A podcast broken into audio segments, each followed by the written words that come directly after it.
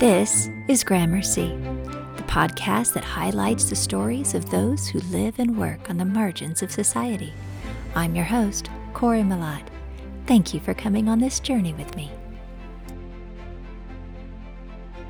Welcome to Season 3. This season, you will get the privilege of meeting the formerly incarcerated and those who mentor, employ, and restore hope into their lives. I am partnering with Defy Ventures to bring you this dynamic series that will teach us what the journey looks like for life after prison.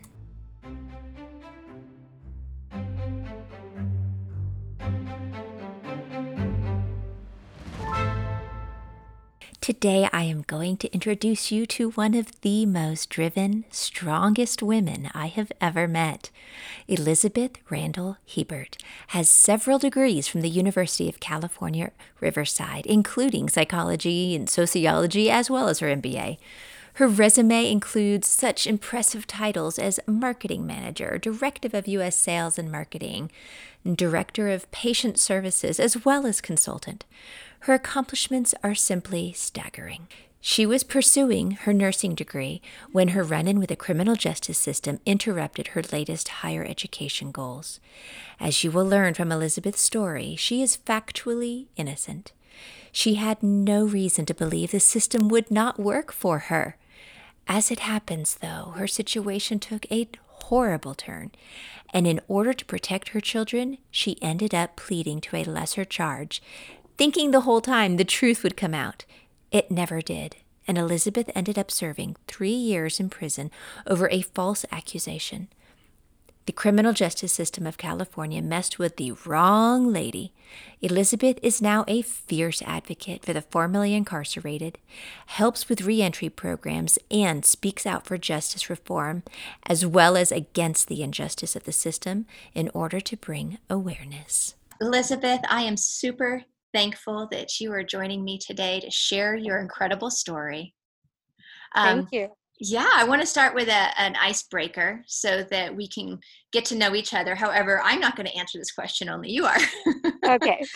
um, if you could time travel and live anywhere in the world at any time in history, where mm-hmm. would you choose and why? Oh my gosh. I think I would go medieval Ireland because that's where my roots are. That's where yeah. both sides of the family are from. I know it's hard to tell with all this red hair. that was my next question. that, yes, I have a natural red. Um, I, it was just a, a, so much simpler time. Life was a lot simpler. We didn't have the complications, and you worked hard, you did well. You didn't work hard, people helped out, but you still had to pull your own. So I mm-hmm. think that would be my uh, that would be my, and it's an island, so not a lot of um, you don't have to worry about a lot of cross traffic and it's just it's simply beautiful i'd love to know what it was like growing up being you um, you mentioned oh you're 51 years old so you've got a lot of life experience behind you what was yeah. your childhood like what were some of your most wonderful beautiful memories and then what were some of the hardships that helped create who you have become well, I, I have a large family. I have three sisters and two brothers. Um, mom and dad were married for 31 years. Um, amazing dad, uh, brilliant, former Marine, did three tours in Nam. Mm. He traveled extensively for work. He was a distribution and robotics engineer. Um, and my mother was a trauma nurse. So that's where the happy part ends. wow. Um, I grew up in an extremely abusive home. Mm. Uh, my mm. mother was not well. Unfortunately, she was not diagnosed until many, many years later and so it was it was rough. It was uh, we didn't grow up with a lot of money, so we we always joked that we grew up poor. We were so poor we couldn't afford the OR at the end. So. I've um, never heard that. That's a good one. Yes. Um, had a lot of family support. My mom's parents, um, everybody's military. So um, my grandmother was a typical military wife. My granddad was lieutenant colonel in the Air Force. My other grandparents, um, my dad's dad was a um, Green Beret and he stormed the beach at Normandy, and his wife was a housewife. That didn't involve traveling a lot, like moving to different Air Force bases and all of that. Actually, we got lucky. Um, we moved with in with my grandparents when I was little because my dad was still in Vietnam, and then the whole family settled in Riverside, so Southern oh, wow. California. Um, and everybody from the East Coast slowly migrated, so at least we were stable in that respect. I moved out at 17. I was the valedictorian of my high school. I always excelled in school because it was a safe place. Put myself through cosmetology college because I had the fortunate chance meeting while I was modeling to meet Rick Baker, who was the makeup artist on Thriller. Mm-hmm. And I was just fascinated by his work. So he turned to me and said, Go get a cosmetology license. And two weeks later, I was enrolled in school. Wow. Uh, worked full time. I owned my own salon by the time I was 21.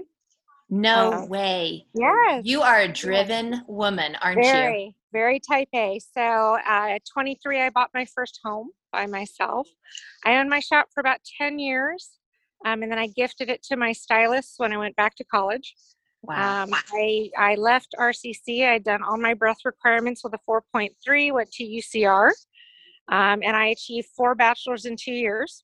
No while, way while working full time and having two children, I had my oldest son the first end of the first quarter.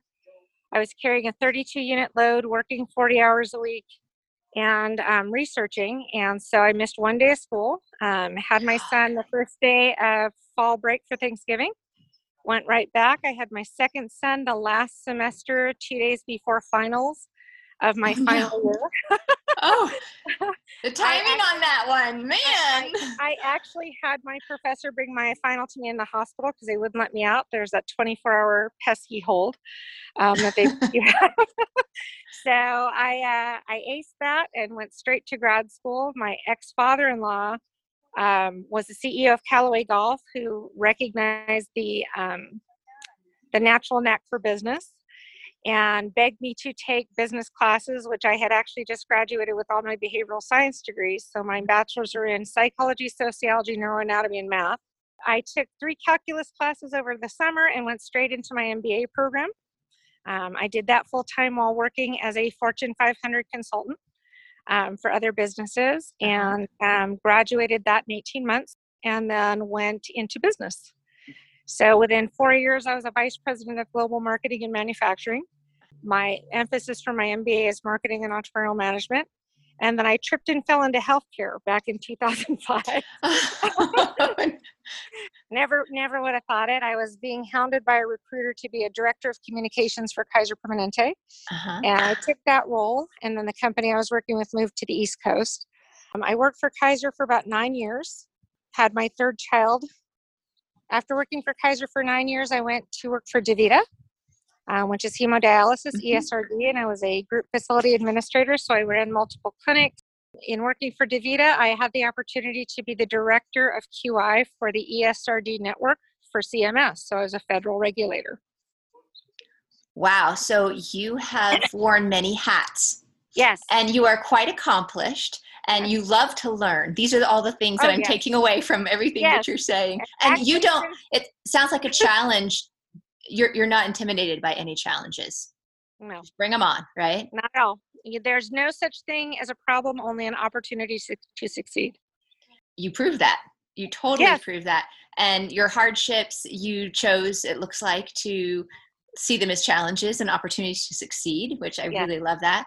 So, mm-hmm. how did you end up incarcerated? That i mean that blows my mind that somebody yes, with well, your accomplishment it, and it, your blew my mind so, um, obviously i divorced my first husband. He was insanely abusive. He was my mother on steroids and i was with no. him for 29 years.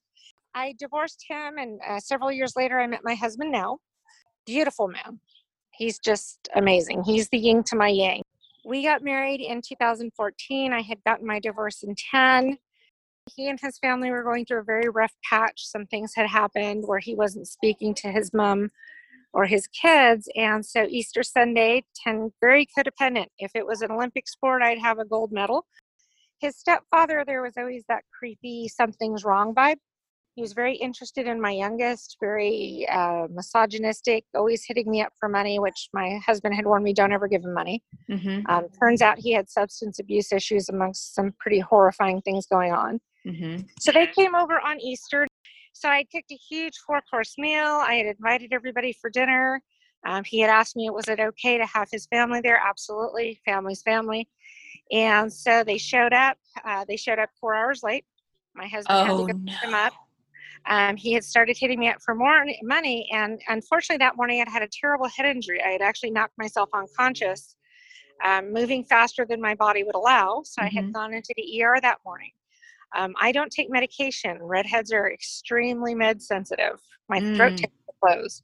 So they had given me something at the hospital, I guess some kind of painkiller. Mm-hmm. And of course, I'm cooking and we're having a great time. And um, probably about 9 30, 10 o'clock, his sister was on the way and I had to work in the morning. And my husband had gone to lay down. And in asking him for some help, we had a, we don't argue, but we had an argument.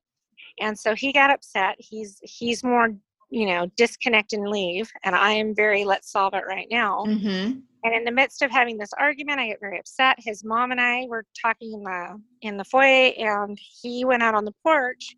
As I followed him, his stepfather yelled, "Oh my God, she has an unloaded gun," which I did not have in my hands. We do have we did have firearms in the house. No. Um, yes, and he knew that. So the police got called. I had no idea what was going on. Three hours later, I was arrested for attempted murder um, with no weapon. Um, I was never interviewed. Um, they took my children and gave them to my ex-husband who has a rap sheet for domestic violence that's about 20 years long did bail out four days later on a million fifty dollars bail with no injuries or property damage i would not plead because i i truly believe the law and order methodology that mm-hmm. was my only that was my only experience with law enforcement except for as a dv survivor i don't like the term victim because i'm not dead Oh, I and like that point I, of I view. I survived it. Yeah. Well, the yeah. only thing that DV victims unfortunately didn't make it. DV survivors were stronger than you think. So, mm-hmm. so um, they didn't. You're saying the police did not question you as to why somebody called and nope. said no. right. So, and th- there was. What about the rest of the people in the house? Uh, well, actually, the stepfather, the mother, um, told the same story that I'd pointed an unloaded weapon at my husband, but he was a good thousand feet away down by the trash cans and said he heard the gun click. It was a um, Ruger Alaskan 45. That was my purse gun. The DA charged me. I got out. I was out on bail. I got an attorney. Uh, my first attorney took $35,000 and after six months didn't do anything. So I fired him. Um, got a local attorney who claimed he was a former DA and that he had this in the bag. There was no evidence. Nothing happened. My husband had actually given a full recantation two days later while I was still incarcerated. Um, after thinking about it and realizing that, wait a minute, he was there, and it's like yelling fire in a theater. Yes, you know, if I yes. Fire, you're going to tell me how you smelled the smoke. You're going to tell me what you saw because his stepdad kept repeating the same story over and over again. So they after, they held your husband as well. Well, yes, and so then it gets interesting. So after about eight months, I still wouldn't plead. The DA had not ever taken me to a pretrial hearing. They would not produce discovery. So then they arrested my husband and told him they were going to charge him with providing ammunition and firearms to a prohibited person. Um, On what proof? We he still had registered weapons in a safe. It turns out that was an illegal arrest. They arrested me for for they said, "Oh, I must have been near the firearms because it was my house." Did they ask anything about your mental condition at the time, having been on uh, medication, having been in the hospital just earlier that care. day? Did, did not care. I also was diagnosed in 2010 with obviously severe PTSD, chronic massive depression, and severe anxiety. I manage those holistically because, again, I can't take medication. Yeah, so yeah. Those are under control. So then it turned into my husband's a victim to now we are Bonnie and Clyde. She actually called him Clyde Barrow at, the, at his arraignment. So I bailed him out. I bailed myself out again. Um, four days later, they said my attorney told me, "Oh, it's a plea deal. You're not. You're going to have a suspended sentence." The next morning, I was told I would plead guilty to attempted murder on a seven-year charge. They took my children, and that was a rough patch. They had How old were your kids at the time? They were nine, 15, and 17. So what the DA told me at the time is, if I didn't plead, she would arrest my older two children for obstruction of justice and put them in Robert Presley detention in a cage. These are her words in a cage with people that didn't look like them. And they were young, middle aged. My middle son is deaf. So, to save your children, you just did and whatever they asked. She was going to put my baby in foster care. And she kept no. saying, You know, mom, you have a behavioral science background. You know what they do to children in foster care. And I'm looking at her. I kept asking my attorney, Can she do this? And so she said, You realize Robert Presley is the highest incident of rape and murder. So while you're standing here on your moral high horse, miss, I didn't do it. Your kids are going to be brutalized. And I said, Give me the paper. Don't touch my children. So I pled. I never went to a pretrial hearing. And what they told me is if I if she if I forced her to take me to a pretrial hearing, she'd make sure I did 30 to life. So seven versus 30, it's what sociologists call the plea gap. It's a good way to get factually innocent people to plea because you hit them with an outrageous number, and it's kind of like, yeah, can I have yeah. pony? Can I have a pony? No. Well, how about a puppy? Okay, because your human nature is to compromise. And so I ended up doing three years and 11 months. How do you mentally grasp this idea that I am 100% innocent? There's nothing I did wrong, yet no I'm proof. doing time. How do you grasp that? How do you emotionally process this? Um, I think it was a shock for a while trying to wrap your head around the criminal justice system only works for people that truly are criminals. I know the system. And I met, honestly, quite a few ladies. Uh, I ended up at all three prisons because I, I, you know, I was a short termer. And I'd met quite a few people that had been um, unduly prosecuted and were factually innocent. The California Innocence Project actually picked up my pro- my case. Mm-hmm. Um, two years before I got out, I was at CCTRP in San Diego and the CC3 down there told them I only had two months left and that it was a safety risk to let them in, so they had to drop it. So that was a crusher. Um, how do I wrap my head around it?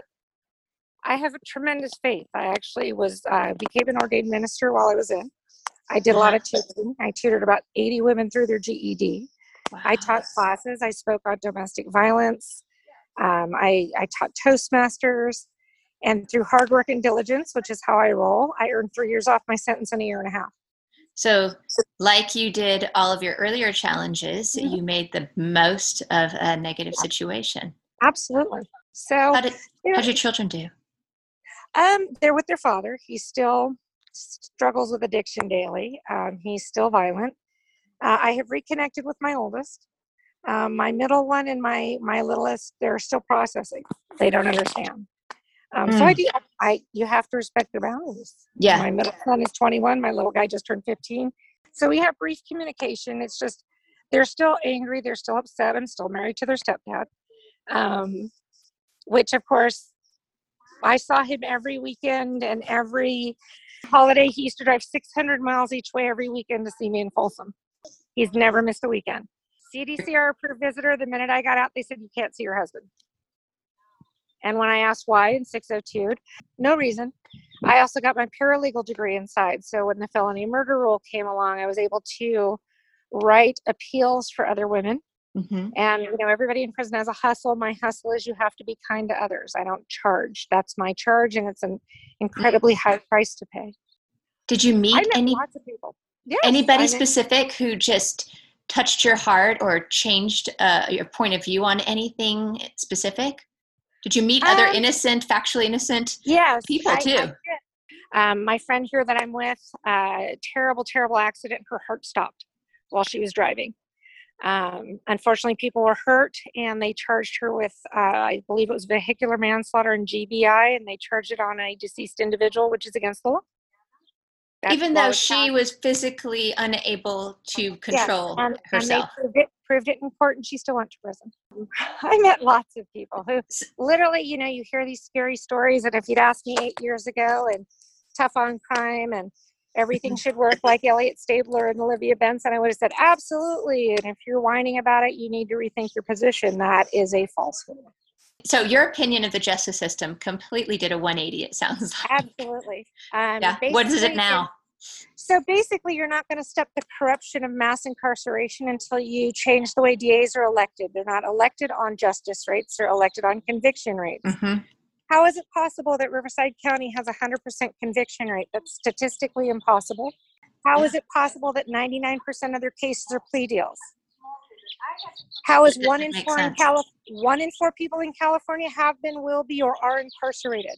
We incarcerate more people in one state than every other civilized country combined, including China. That's horrible. Yeah. It doesn't sound like it's, it's rehabilitating people, and it's, it's not, not, justice. There's no rehabilitation. no. You make your own. We want to punish people.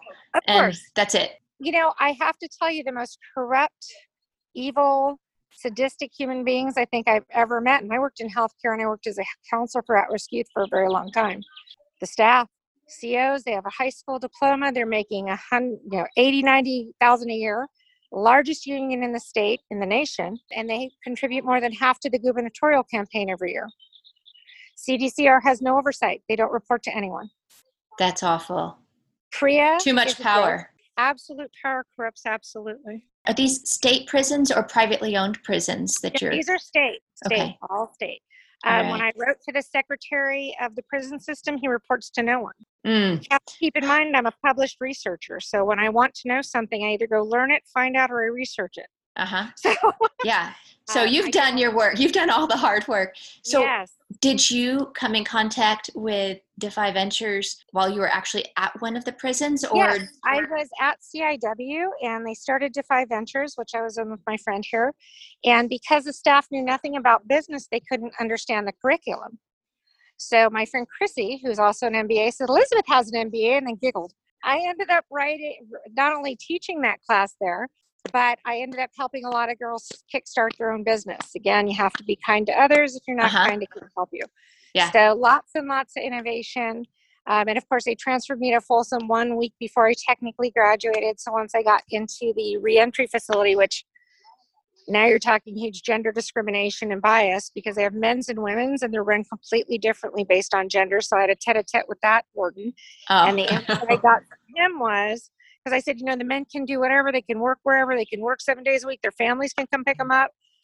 You know, we couldn't work anywhere with a bed, we couldn't work anywhere near a bed, we can work anywhere near a hotel, all these things going on. And I said, well, what's the problem? And his answer, this supposedly educated man, was, we don't want no CCTRP babies. How do you see yourself as a different person on the other side of this? Or do you? Do you see, well, I'm sure you feel stronger mentally and, mm-hmm. and emotionally and psychologically, but are there any other things that you see in yourself that you didn't expect on the other side of this journey? I, I literally lost everything. And now it's very, very difficult for me to find employment despite the laws. I think I'm more reserved now. I I am less trusting. Mm. And I've always watched behavior instead of listening to words, but now I'm almost hyper vigilant about it. Before, where I had zero boundaries and you could do whatever you wanted to me, um, I did four years of CODA inside, which was actually very, very helpful. What is that? Code- Codependence Anonymous. Oh, okay. So now I have extremely healthy boundaries that I'm very not loud about. I'm just very solid. And I now realize that you can prune people out of your life and love them from across the street. Mm-hmm. Well, and isn't that something that unless we're taught that as, as, a very young age, we see that boundaries is very negative. Growing up, you know, boundaries equaled selfish. Exactly. Yeah. So yeah. just learning to set boundaries, learning to be a little more patient with myself. I'm still mm-hmm. very type A. I'm still very driven. Um, I don't see obstacles. You know, I was raised by a Marine, so it's identify, analyze, mm-hmm. adapt, and overcome. So I don't see problems. I simply see opportunities to reverse engineer and succeed. So this I, didn't break me. I appreciate that mindset so much. Mm-hmm. I really do. And that's why it didn't break you, I'm sure, that right. foundation. Well, that, and there had to be a reason, and it allowed me to touch others' lives that I normally wouldn't have had the opportunity to. Mm-hmm. And even the, the silly stuff about, you know, moral turpitude laws. I had just started nursing school when this happened. Mm. Um, and I had actually gotten my paralegal degree inside, but I could never get my Juris Doctorate. Oh, I'm sorry. As the laws stand now, it's you know what things change. Yeah. There's always legislation coming. There's always those of us that.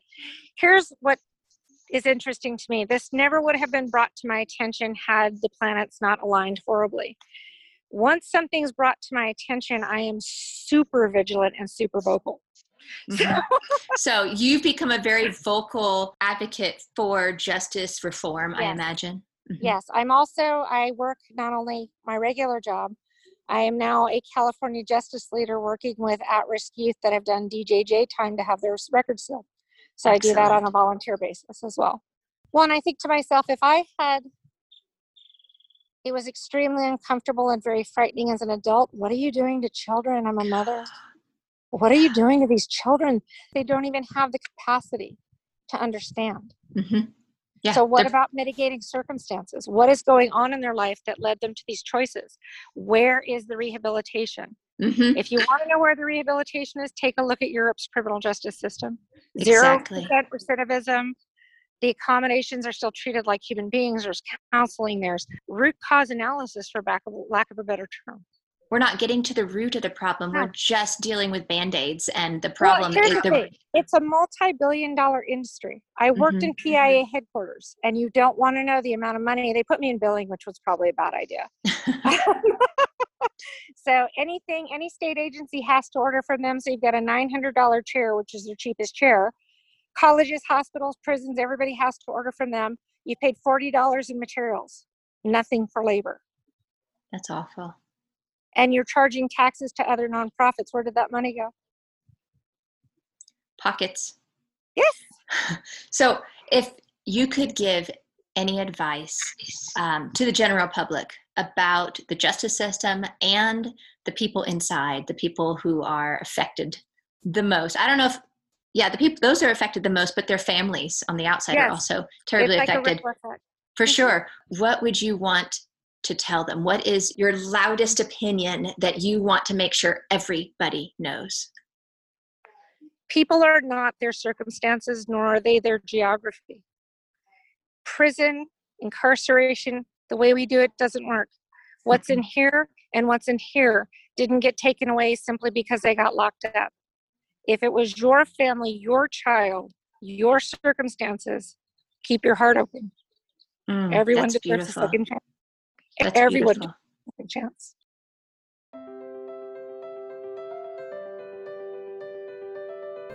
This season is brought to you by Defy Ventures.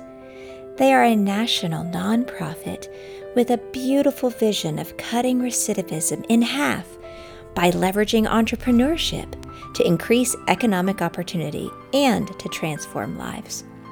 Defy's programs are helping currently and formerly incarcerated people across this country defy the odds by providing pathways that lead to employment, entrepreneurship, and a successful reentry. Please visit Defy's website at defyventures.org and sign up for their mailing list to stay in the loop. Links to Defy's website and social media can be found in the show notes.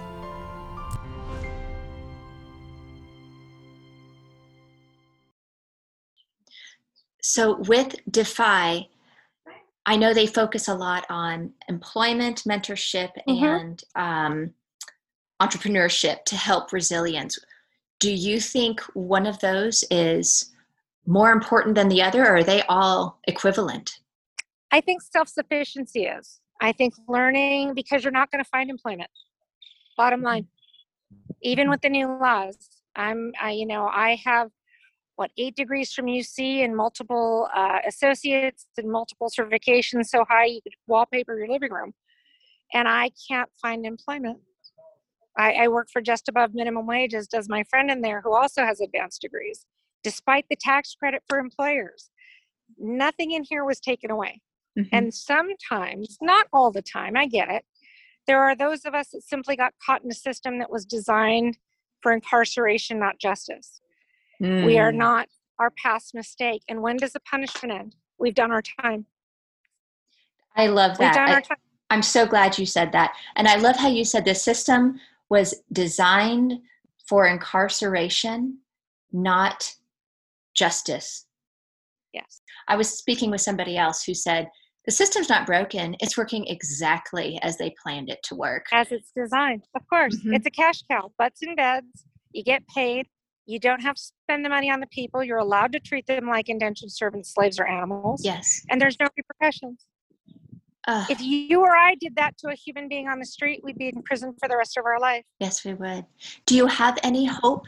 I mean, I know you still hold on to all of your learning and you still continue mm-hmm. to grow and learn and i'm sure your heart has broken into a million pieces but do you hold any hope still yes i hold hope that there are those of us that now are aware.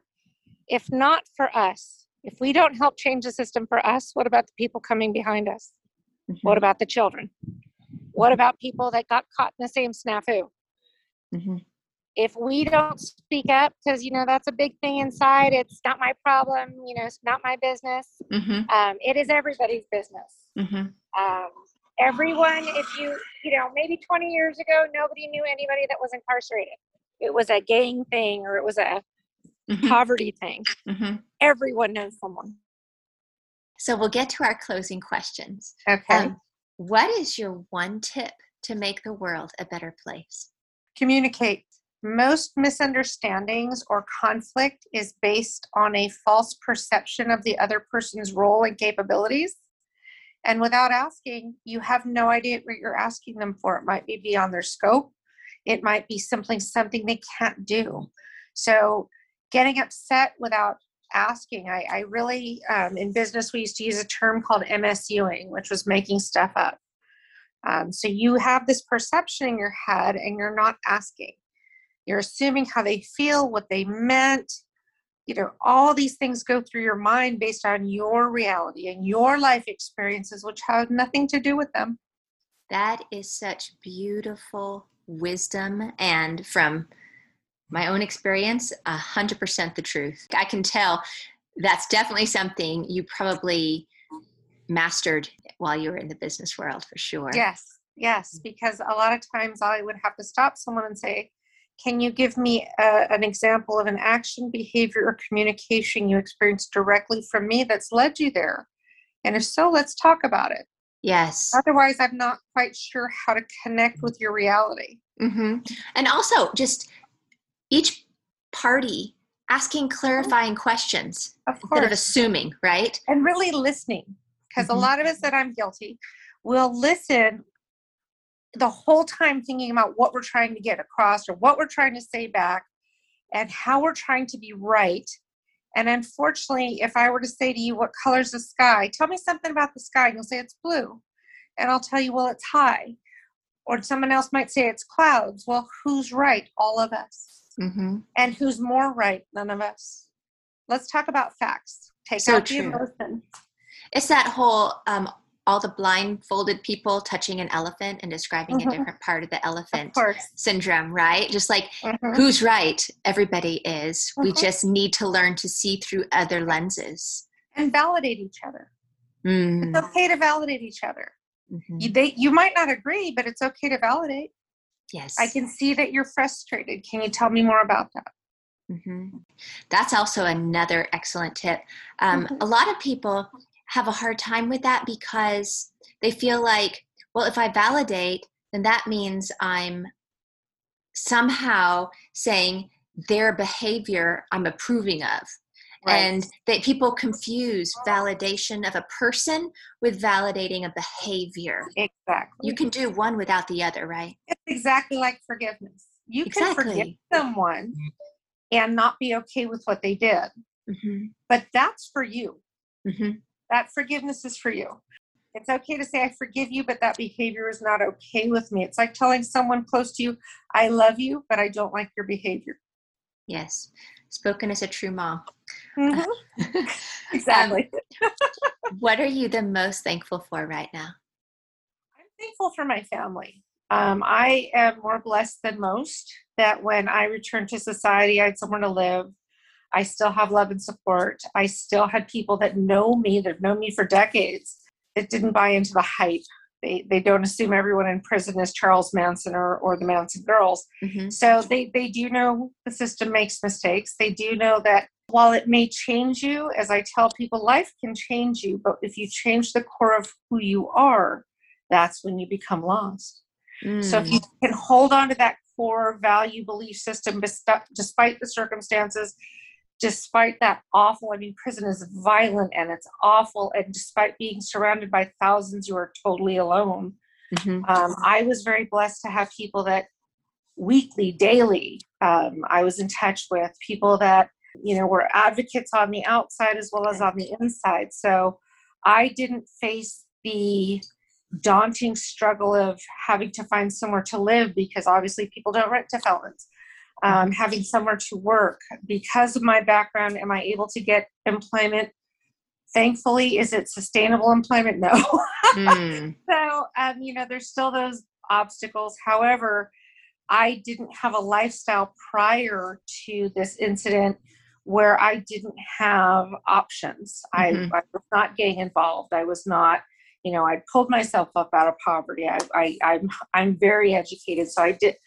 I didn't have those obstacles to say 20 uh, something coming out with no family, nowhere to live, no vehicle, no transportation, no options. Mm-hmm.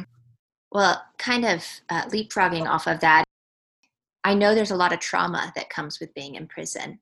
Yes. So, did that trauma, because it's such a negative environment, did you have mm-hmm. people to talk through that with? And is that part of your family and the support system that you had that helped you work through that? Or are you still working through that? You don't share that with people. There's no greater good that comes from that. Really? Because you why would you traumatize people that have no control over what's happening to you? So how do you heal? You well, I'm super good at compartmentalization.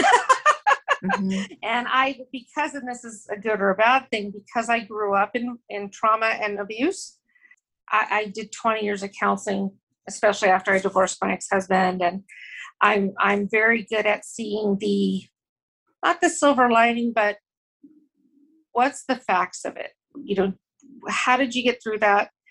Um, don't internalize it. Mm. Don't internalize it because here's the thing: is it violent? Yes. Is it frightening? Yes. Is it is it a horrifying place where you're not even treated like a human being? Absolutely. Does that change who you are? No. So it didn't. How did you end up without a victim mentality, even though you were falsely accused? How did right. you end up not walking out of there bitter, a victim, and with resentment, even though you're super resilient and mm-hmm. you had this past experience? I think most people in those shoes would have a really hard time not succumbing to those emotions. Well, it's funny because the person that accused me, um, my husband's stepfather, we came to find out through the course of this eight months, and I hired thank God, a private investigator who's nationally renowned. That man is a serial rapist of children, and no one knew. Mm. He's a pedophile. Um, while as a behavioral scientist, I know there's no cure for that. I had to really logically think to myself if someone is so badly wired and they're that manipulative. What happened to me, his accusations, and it turns out he'd done this to a few other women, is far less worse than other things that have happened to me in my life and far less worse than what happened to those poor defenseless children. Mm-hmm. I'm mm-hmm. not anybody's victim. Doesn't mm-hmm. matter what you do to me. Mm-hmm. Because inevitably I will walk through the other side stronger, wiser, there was there was probably a period of a year where I was kind of in shock and I couldn't believe it, and I couldn't believe they believe a, a, a child rapist over over someone who was law abiding. But you know, when you think about it, when you actually have time, because you have lots of time inside, mm-hmm. we never even got to the point of you know I've never been interviewed by the DA, by anybody, never to this day I've never been interviewed why don't people want to know? It seems almost as if he just wanted you out of the way. He did because there was also a grab for my house. Um, I've owned my property for 22 years, and he made some horrifying comment to my husband about, um, "Oh, you you married up," because I was making a six figure income, and this is good for the family. And my husband's not close to his stepdad. Again, there was that vibe. None of us knew what it was, but you mm-hmm. just knew it was safe. Mm-hmm. Um, and he didn't have a relationship with him. And of course, evidently, after I was inside, my husband found this out and just went ballistic. He he is a very quiet man, but it just he couldn't function. And uh, his choice, and I'll support him. Got his back till death do us mm-hmm. part.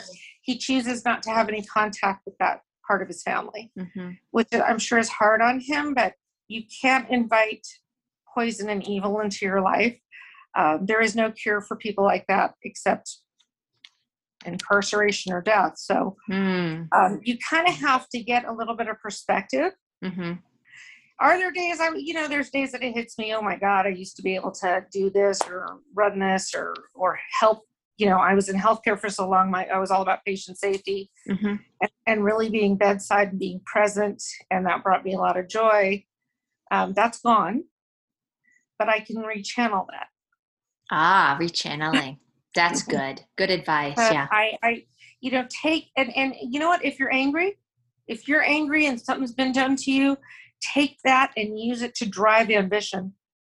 don't lash out because guess what? That anger, you can sit there being angry and it's like drinking poison and waiting for the person that did something to you to die. They have no clue. They don't care. Mm-hmm. they're, they're still sleeping at night. And you know what? It it has to be about okay, there had to be a reason for this. Would I have met these people otherwise? No. Would I have been able to touch and hopefully improve their lives? Absolutely not. Would it have brought to my attention the severity of the corruption and the absolutely ab- abominable uh, machine mm-hmm. that is California and the mm-hmm. criminal justice system, the absolute corruption um, that never. I mean, I have family that are law enforcement, and it never. I just, you know, you grow up with trusted people in the uniforms. If you're, yes. if, you know, and I kept saying to my lawyer, which is asinine because I am highly educated, I didn't do anything. I'll be okay. Well, now we all know. and, and yeah. You know, it actually it makes you more compassionate. Oh, that's a wonderful side effect. Because now you're like, okay, I heard that even if there was a mistake made, mm-hmm. you made a mistake. Okay. If you understand what happened that got you there and you, you've course corrected, let's just move forward. That's excellent. We all can apply that in our daily lives wherever yeah. we are in any yeah. circumstance. Yeah. Well, and now that the what I do right now as an outreach specialist, which is not CJL, we have a large reentry population. Mm-hmm. And so, as I tell people when they start telling me their story, and I say, I understand you're justice impacted, and um, which is a term I don't know. I guess I made it up somewhere. Even justice their families impacted. impacted. Interesting because they'll say, "Well, I'm a felon." I say, "Well, you're not a label. You're not a you're not a purple tiger either. So you're not a felon. you have a felony." yes, yes. You are justice impacted. Um, and they'll say, you know, Miss Elizabeth, that you can't possibly understand, and this is what happened. And I look right at them and say, "Oh, my darling, yes, I do. Mm-hmm. I am also justice impacted," and it blows their mind. And I say, "Listen, that's behind us. We're moving forward. Quit looking in the rearview mirror. You're going to crash into something else." I'm so glad you're not letting people stay under their labels because I think if we identify with a label, we can't yes. help but be that way, that. act that way. Exactly. I was just listening to a podcast that was saying how if parents take away all the hardships and struggles from their children's lives, those children grow up to not understand how to handle stress and they succumb yeah. to it. And it mm-hmm. sounds like the hardships that you incurred as a child, as a young adult, throughout your marriage, those helped towards your resiliency. Even oh, though they weren't gifts at the time, they right. turned oh, into a help. gift. Yeah. Well, I, I even said to, I used to joke before this happened to me because my ex was so violent. I would always tease people and say, "Yeah, I've already done 25 to life. Mm. Together 29 oh, no. years.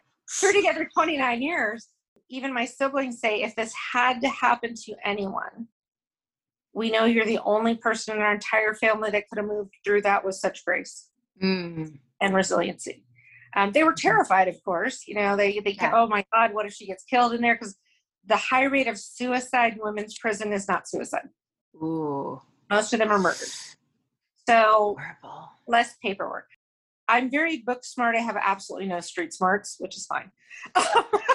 well, I think you just gained some. yeah, you, you have to kind of figure out what's going on and then kind of figure out how to maneuver through it. So mm-hmm. it was it's awful to say that the violence of my childhood and first marriage prepped me for that experience. But it wasn't as shocking to me as said if I'd had a privileged upbringing or never seen violence firsthand. Mm-hmm. Okay, and your last question. What is your favorite quote? Well, there's two. Good. One of my favorite quotes, and this is just being raised by a Marine. Um, when you're walking through hell, keep walking. Mm-hmm. That's Winston Churchill. Love it. and yes. then the other one, because I have a very close friend I met inside. When you look at her, you think, oh dear God, because she's very tall, she's dark skinned, she looks just rough around the edges, and she's the biggest, softest, loving, heart as big as the ocean crybaby I've ever met. And I don't cry. Never, ever. There's no PDEs. No. No. We don't do PDEs, public displays of emotion. if you see me crying, you know it's zombie apocalypse, Armageddon, uh-huh. or dead, and then I, I cry for 10 minutes, I suck it up. Uh-huh. And so she was crying one day, and it was an everyday thing. And I finally said to her, Listen, crying is the lowest form of human expression. It is a physiological side of psychological weakness. We're in prison, now. no. oh my God. like, oh, dear God. You're crying.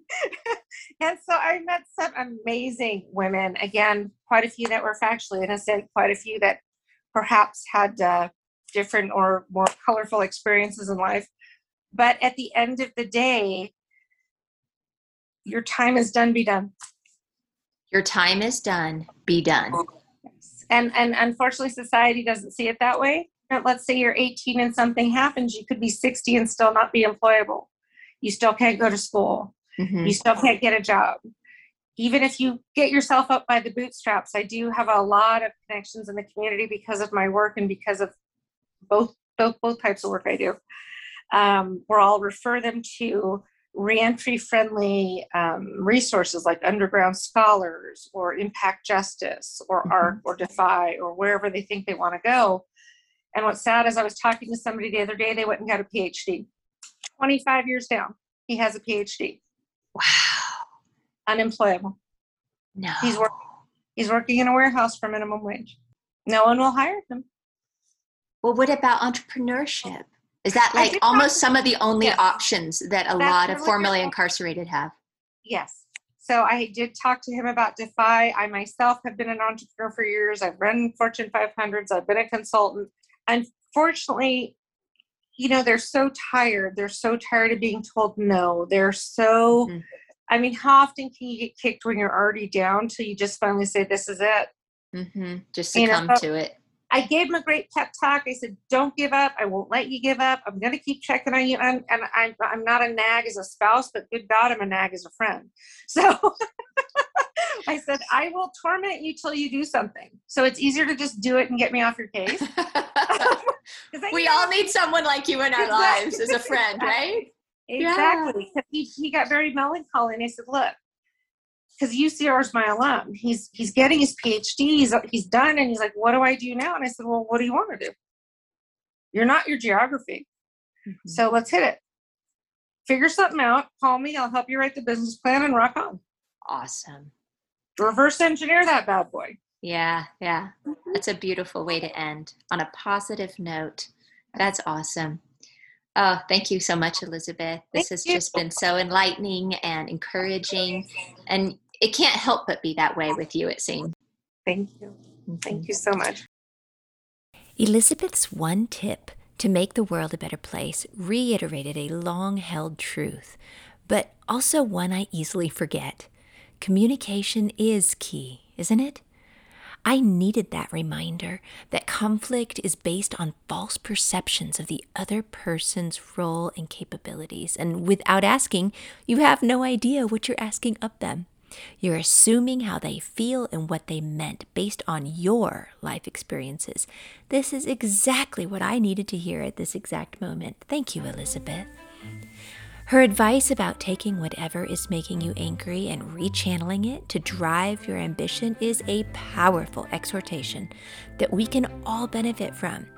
Reframing a problem in a different light is the beginning of changing our mindset.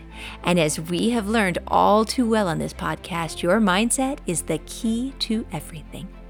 Elizabeth is no stranger to this tactic. Like she said, there is no such thing as a problem, only an opportunity to succeed. And that is truly how she lives her life.